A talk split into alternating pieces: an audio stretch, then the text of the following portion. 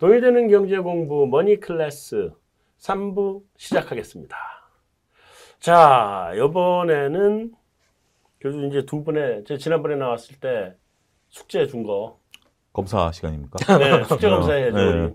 그래서 우리 사실은 뭐 매매 타이밍, 다음에 종목 선별 방법 이런 거. 음. 또 우리가 사실 전 차트를 믿지 않는 사람인데 음.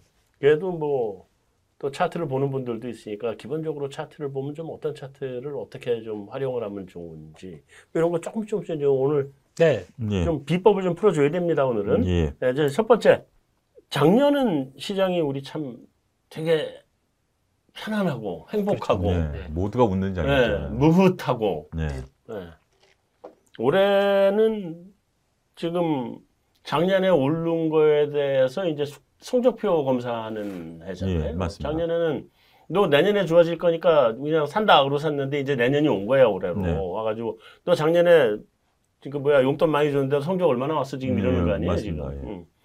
그 올해 우리 시장이 근데 뭐 시장을 전반적으로 보는 분들은 우리는 어차피 시클리칼이라 초반에 회복 초반에 좀 확 반짝 오르고 그 다음에는 주도 소비주가 따라오는 놈이 별로 없어서 뭐 우리 시장은 별로 안 좋다 이렇게 얘기하는 분들도 있고 그런데 우리 시장 올해는 좀 괜찮아요 아니면 이제부터 좀 조정 쪽으로 간다고 봐야 돼요 어떻게 봐야 돼요? 이제는 차별화가 진행이 좀 되겠죠. 그러니까 지수만 놓고 본다라면 음. 지수가 이제 종목들이 많이 바뀌지 않았습니까? 코스피도 네. 그렇고 코스닥도 그렇고 이제 지수가 지수 영향력을 미치는 종목들이 대거 바뀌었기 때문에 네. 어, 지수가 이제 쏠림 현상이 좀 해소가 되면서 어, 과거 IT라든지 바이오 쪽이 밀리면 지수가 밀린다라는 이제 공식은 깨졌기 때문에 네. 지수가 밀릴 만한 가능성은 그렇게 높진 않다. 음. 어, 그리고 아, 그 우리가 일부에도 얘기, 말씀드렸다시피 60조 대 고- 풍부한 그 고객 예탁금이 지수는 떠받칠 것이다. 음. 하지만 종목별로는 음. 상당히 고통받는 종목들이 이제 나오기 시작할 것이다. 뭐 삼성전자가 고통받고 있잖아요 이미. 현대차 고통받고 있죠. 지금 뭐 현대차도 신용- 그렇습니다. 현대차. 현대차도 현대차도 그렇고. 그렇고 어, 현대차 언제 올라가요? 뭐 기다리면 가겠죠. 네. 지금 뭐 신용장고가 24조 대 계속 유지하고 있고 네. 어, 이것도 또 복병이 될 수도 있고 네. 종목에 따라서는 음. 어, 지금 신용장고가 24조지만 보이지 않게 반대 매매가 지금 하루에 어, 조금씩 나가고 계속 나가고 있다. 음, 지금 네네. 지수는 3,200대지만 네. 반대 매매가 나가고 있는 현실들을 보면 종목들은 훅 꺼지는 종목들이 나올 것이다. 그렇게 따라서 이제는 노력하신 분과 노력하지 않으신 분들의 수익률이 어마어마하게 격차가 벌어질 거다. 저는 음. 그렇게 말씀드리고 싶습니다.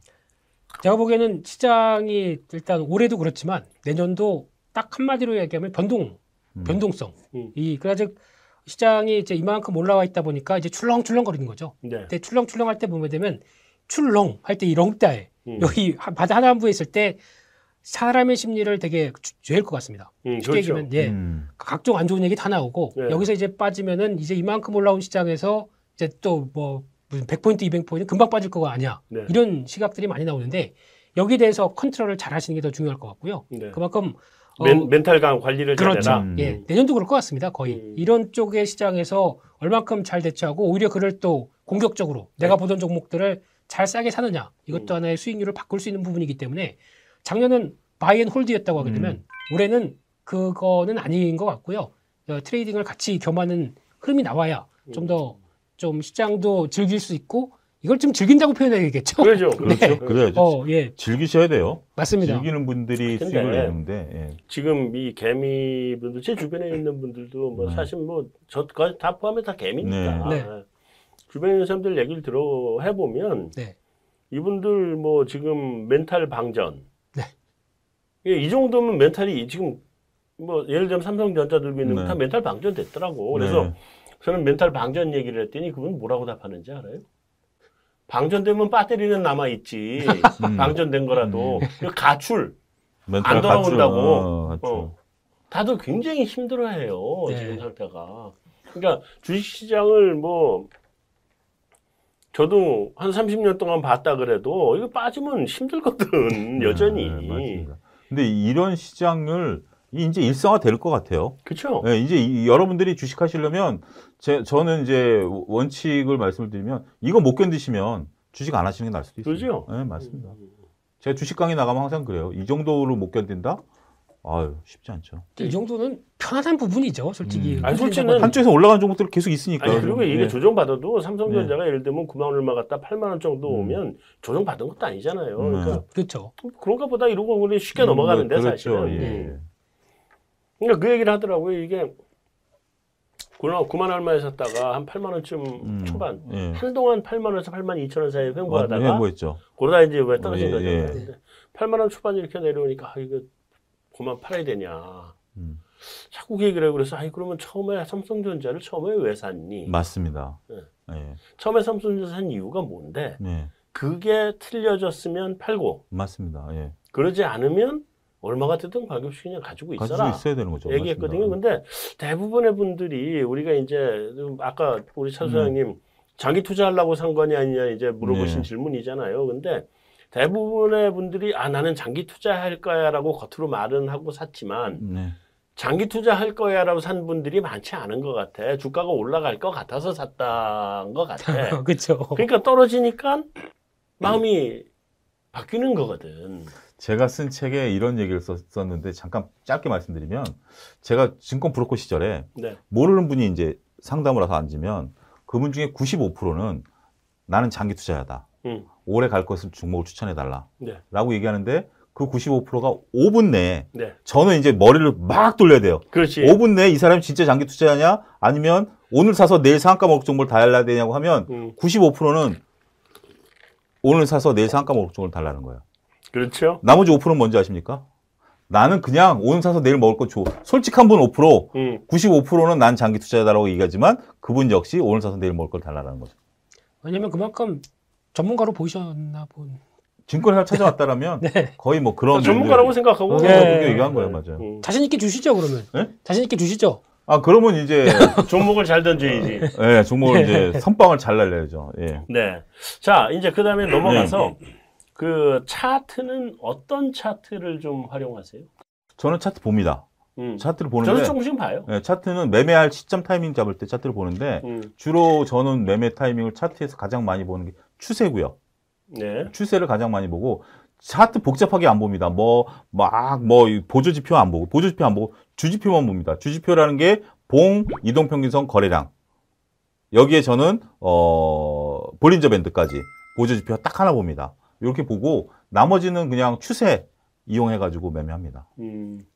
자, 언제 음. 기회 되면은 제가 설정한 차트나 이런 거 딱 보고 이렇게 멋있게 쫙 이렇게 이렇게 하면 됩니다라고 말씀드리고 싶은데 네. 기회가 있겠죠. 네, 네, 네. 근데 딱 어, 하나만 말씀드리게 되면 네. 어, 개인 투자자분들께서 가장 손쉽게 어, 매매할 수 있는 딱 하나의 지표는 저는 이격도라고 생각합니다. 아, 이격도. 이격도도 네. 이격도도 보죠. 이격도 하나만 보시고 그게 뭐 이평선이잖아요, 결국. 네. 그렇죠. 예, 이평선 이평선이 거리, 얼만큼 거리, 예. 어, 벌어졌느냐 이 네. 차이를 보는데 이거 하나만 잘 보셔도 음. 충분히 시장 대응하실 수 있습니다. 아무 지표 모르고 뭐, 그죠? 뭐 이게 빨간색이 뭐 양봉, 음봉 이런 거 모르셔도 음. 이거 하나만 보고도 의미만 잘 해석하시면 될 것 같은데 음. 그 중에서 중요한 거는 제가 보기에는 뭐 그냥 보통 뭐 5일, 5일, 10일, 20일 뭐 이런 거 아니고 제가 설정한 지표는 있는데 음. 그럼에도 불구하고 만약에 보신다 그러면 20일 이평 네, 이21 기준으로 평? 예, 네. 보시면서 음. 시장이나 종목들 판단하시면은 훨씬 도움되실 것 같고요. 네. 특히 보면 상승장일 때의 이격도를 얼마로 설정하느냐, 또 음. 하락장일 때의 이격도를 얼마로, 그러니까 횡보장, 하락장도 이게 다 다릅니다. 다르겠죠. 네, 그거는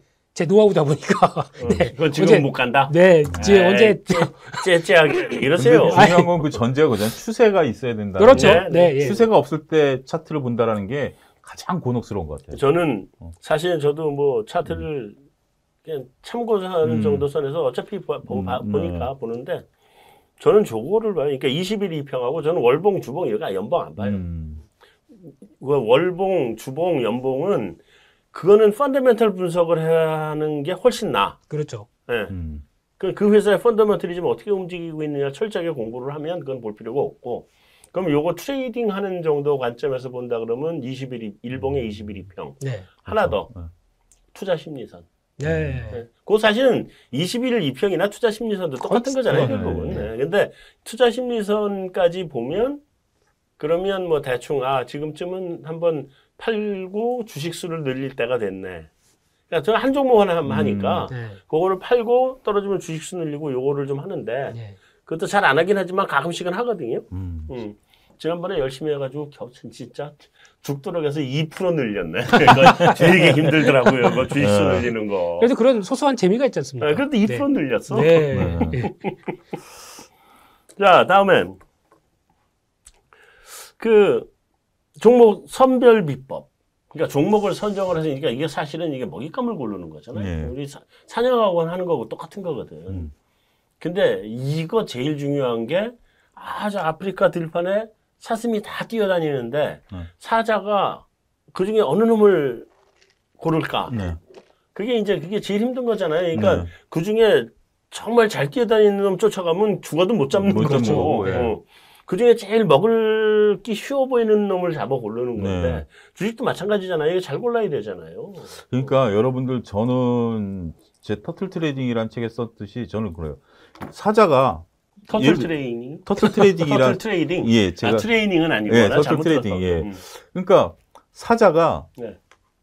들판에 가다가 갑자기 제 김민수 대표가 저한테 형님 저거 사슴 저거 좋을 것 같아 먹어 그러면 내저 사슴의 성격도 모르고 뭣도 네. 모르고 우리 많은 투자자분들의 행태가 그런 거예요 저 사슴을 옆에 누가 찍어주면 그냥 그 사슴을 쫓아가는 거예요 음. 이 행태를 모르고 맛있는지도 모르고. 맛있는지 어떤지 모르는데 근데 주식을 좀 해본 입장에서 보면 사슴은 잘 뛰는 놈, 치타는 더 뭐 예를 들어 뭐 사- 사냥은 더 잘 뛰는 놈, 여기서 이렇게 다리를 쩌는 놈은 비실비실한 놈. 네. 요거를 먼저 파악을 하는 게 중요하다. 음. 누가 찍어주는 것보다 그러면 그런 맛을 딱 보고 나면 내가 그 종목 그 종목이 딱 봤는데 다 사슴만 있어. 네. 이건 잘 뛰는 놈이야. 그러면 나는 지금 매매할 게 없어. 네. 그럼 매매 쉬고요. 네. 딱 봤는데 그 뭐 사냥이란 놈이 사슴보다 덜 뛰는데 사냥이 있다. 그 중에 다리 쩔뚝거린다. 아 이건 최적의 타이밍이지. 네. 어, 그런 식으로 저는 매매 타이밍 잡아. 어렵게 얘기하신다. 아, 그러니까 잘 아는 것을 모아놓으면 네. 그런 것들이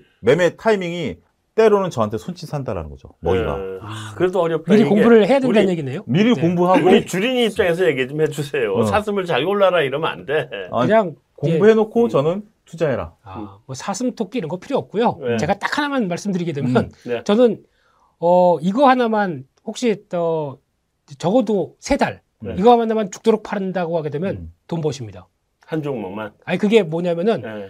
어, 오늘 비법 꿀팁 이런 거 많이 말씀드리는 음. 것 같은데 네. 딱 외국인 기관 수급 동향입니다. 음. 음. 그것만 매일 끝나고 나서 네. 내가 오늘 외국인 기관이 뭘 샀는지 이것만 주구장창 저 해서 이게 어, 변화만 계속 확인한다고 하게 되면 네. 여기서 시장의 주도주가 나올 가능성이 높고요. 음. 거기에 따라서 왜 외국인들이 이렇게 많이 사지? 왜 기관들이 여기서 지금 이 시점에서 많이 사지? 네. 라는 해답이 나오게 되면 가장 중요한 게 그러면 기업을 봐야 되겠죠. 네. 기업 보게 되면 보통 저희가 얘기하는 다트, 음. 자, 기업 정보로 해서 금감은 그렇죠 정보 사이트 시스템. 거기 어, 가면 저희가 시스템이 아주 잘 돼 있기 때문에 모든 게 다 나옵니다. 네. 거기서 실적부터 시장 점유율부터 왜 이런 기술을 우리가 개발하고 있는지 다 나오다 보니까 그걸 통해서 그걸로 가는 순간 어, 차트 안 봐도 됩니다. 음. 거기서 이제 회 나오기 시작하게 되면 내가 이제 이게 시장의 주도가 돼서 그럼 그 다음에 이게 움직일 때 아 이런 흐름 때문에 움직이는구나. 그래서 어, 또 차트도 그 다음에 보시는 게 맞다고 봐야 될 것 같고요. 네. 그러면 그것만 하나 3개월 동안 하시게 되면은 네. 여러분들 좋은 수익이 나오실 겁니다. 얘기잖아요. 그래, 예, 근데 사냥 쫓아가는 것보다 차라리 외국인 근데 여러분 한 가지 말씀드리면 다트를 볼 때 처음에 현실적인 현실적인 팁을 말씀드리면 컴퓨터를 보면 이 메커니즘 이 이거를 몰라요. 그렇죠. 메커니즘 모르니까 프린터를 거세요. 음. 150장 나옵니다.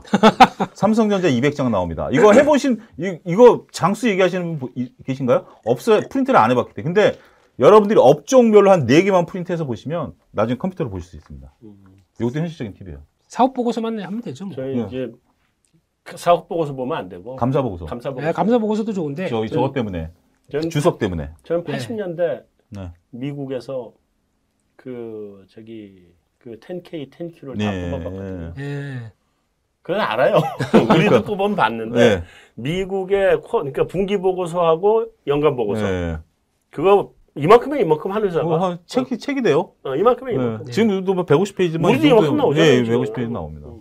근데 그거를 사실은 처음부터 끝까지 이제 무슨 이제 뭐 주식 때문에 본 거이 아니라 음. 무슨 컨설팅을 하느라고 해서 봤는데 처음부터 끝까지 한번 다 읽었어요. 만- 사실은 예. 다 읽었어요 처음부터. 음. 다 읽고 나니까 이제는 머릿속에 아 이게 뭐 하면 어, 몇 페이지 가면 이게 네, 아- 막- 알거든. 아, 그러니까 그걸 한번 돼요. 근데 한번 쫙 다 읽고 났는데 보니까 정말 악마는 디테일에 숨어 있는 음. 그 주석 붙어 있는데 보면 네. 거기에 모든 정보가 다 주석을 읽어야지만 맞습니다. 나와. 주석이. 그 속에 다 숨어 있더만. 네. 예. 여러분들도 한번 사실은 하나 뽑아서 보시는 걸 저도 추천은 합니다. 근데 굉장히 힘들어요. 회사에서 거세요. 회사에서. 예, 고생입니다, 네, 고생. 일찍 네. 출근하시거나 늦게 퇴근하시고 회사에서 거세요. 자, 음. 마지막으로 매매 타이밍. 네. 이거 이 매매 타이밍이라 자 이제 저는 그런 얘기해야 돼. 이게 매매 타이밍이라는 게 따로 없다는 분들도 있고, 음. 어, 그뭐 매매 타이밍이라는 거 너무 신도 모르는 거다 이런 분들이 많어.